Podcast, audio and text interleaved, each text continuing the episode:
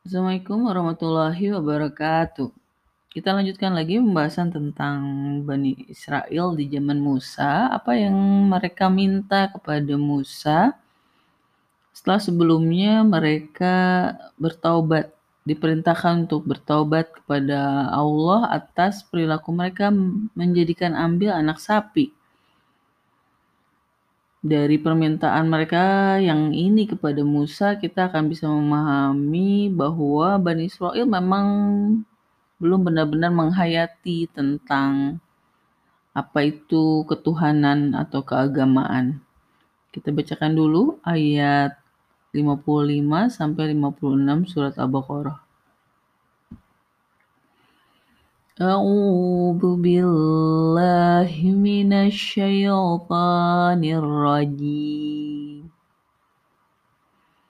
وإذ قلتم يا موسى لن نؤمن لك حتى نرى الله جهرة فأخذتكم الصائقة وأنتم تنظرون ثم بعثناكم من بعد موتكم لعلكم تشكرون Jadi Bani Israel meminta kepada Musa untuk melihat Allah dengan nyata. Mereka menyatakan bahwa tidak akan pernah beriman kepada Musa sampai melihat Allah dengan nyata. Jadi ini adalah permintaan mereka kepada Musa sebagai syarat untuk mengimani Musa. Jadi mereka tidak beriman kepada Musa, bukan tidak beriman kepada Allah gitu ya. Tapi sebagai syarat untuk beriman kepada Musa, mereka meminta untuk melihat Allah dengan nyata. Jadi, memang pada dasarnya yang tidak diimani, dipercaya, itu adalah Musa. Mengapa begitu? Karena memang ya Musa sendiri bukanlah salah satu keturunan Bani Israel yang cemerlang jadi memang ya mereka sendiri mempertanyakan kenapa Musa yang dijadikan nabi. Seperti itu selalu gitu, selalu menyerang orang yang membawa pesannya sendiri, bukan pesan itu sendiri. Sebagai syaratnya untuk mengimani Musa, mereka meminta bukti kepada Musa untuk melihat Allah secara nyata, secara langsung.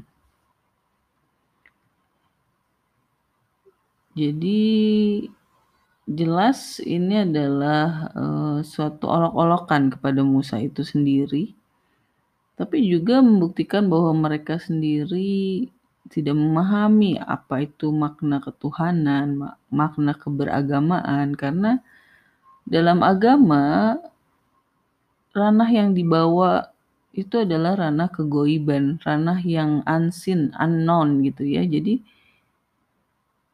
manusia tidak harus selalu melihat sesuatu kebenaran itu dengan nyata. Sebetulnya itu adalah spirit ya, jiwa dari agama itu sendiri gitu. Makanya kan ketika kita membahas tentang ciri orang-orang bertakwa, pilar utamanya adalah mengimani kegoiban.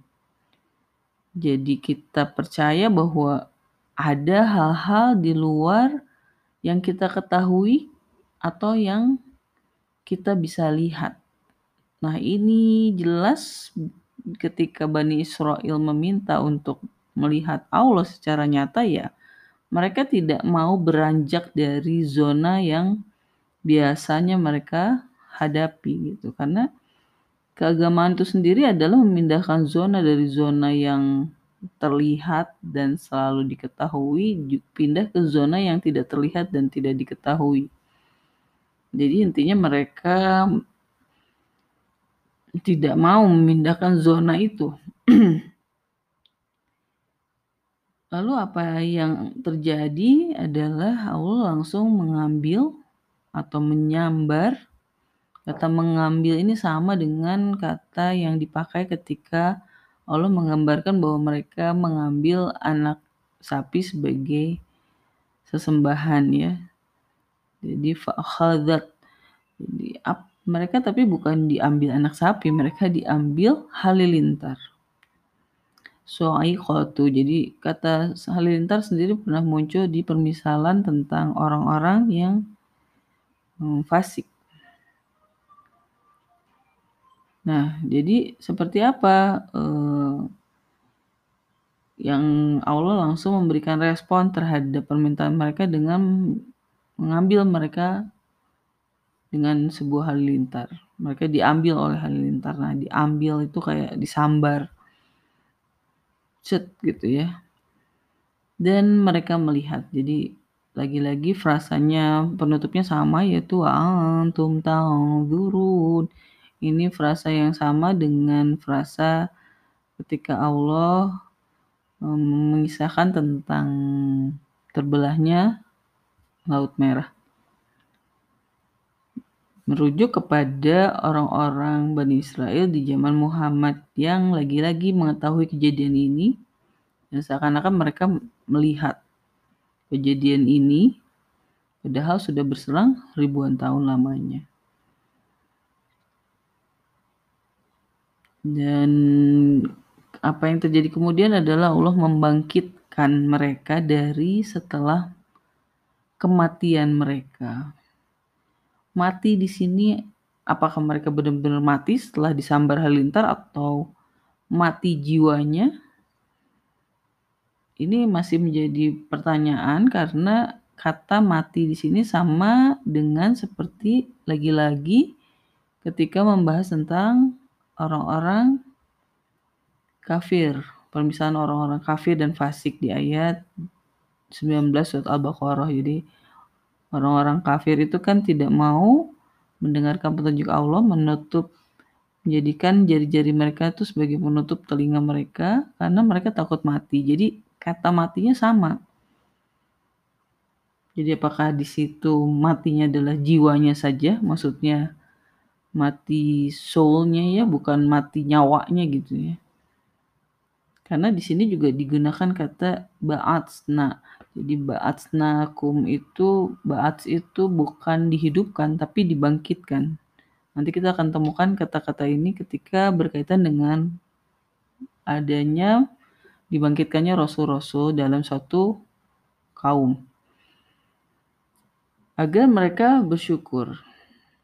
Nah, frasa agar mereka bersyukur sendiri pernah muncul sebelumnya di ayat 52 yaitu ketika Bani Israel langsung diampuni atas perilaku zalim mereka menjadikan ambil anak sapi.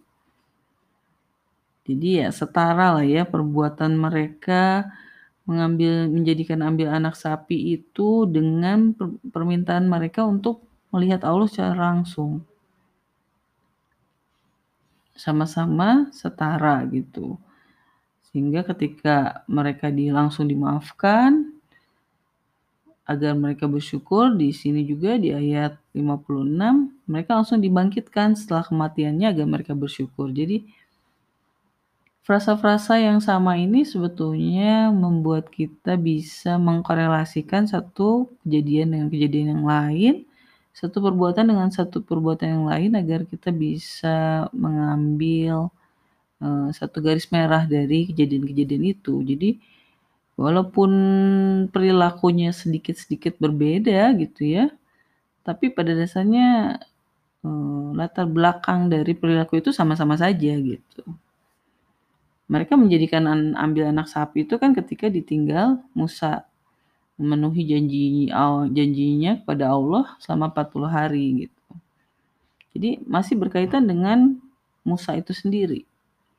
Nah, di ayat 55 ini permintaan mereka jelas-jelas untuk menyatakan karena mereka tidak akan pernah beriman kepada Musa. Jadi baik lagi ke Musa itu sendiri gitu.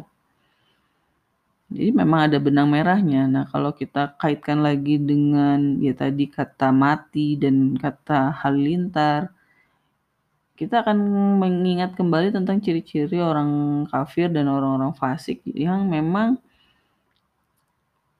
ya tidak tidak mau mengimani, tidak mau mendengarkan seruan atau nasihat.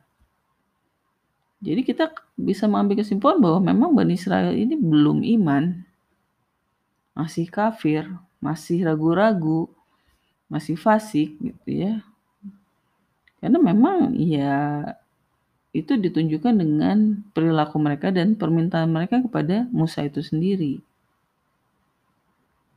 Tapi ya sebagai suatu kaum yang masih belajar ya Allah selalu memberikan kesempatan selanjutnya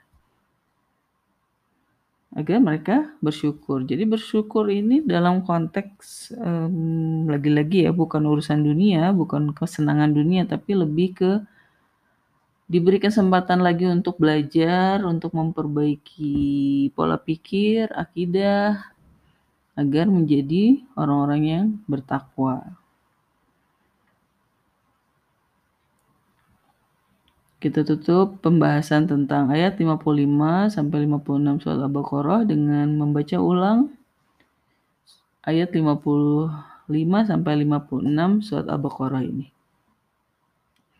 أعوذ بالله من الشيطان الرجيم وإذ قلتم يا موسى أن نؤمن لك حتى نرى الله جهرة. فأخذتكم الصائقة وأنتم تنظرون. ثم بعثناكم من بعد موتكم لعلكم تشكرون. صدق الله العظيم. Assalamualaikum warahmatullahi wabarakatuh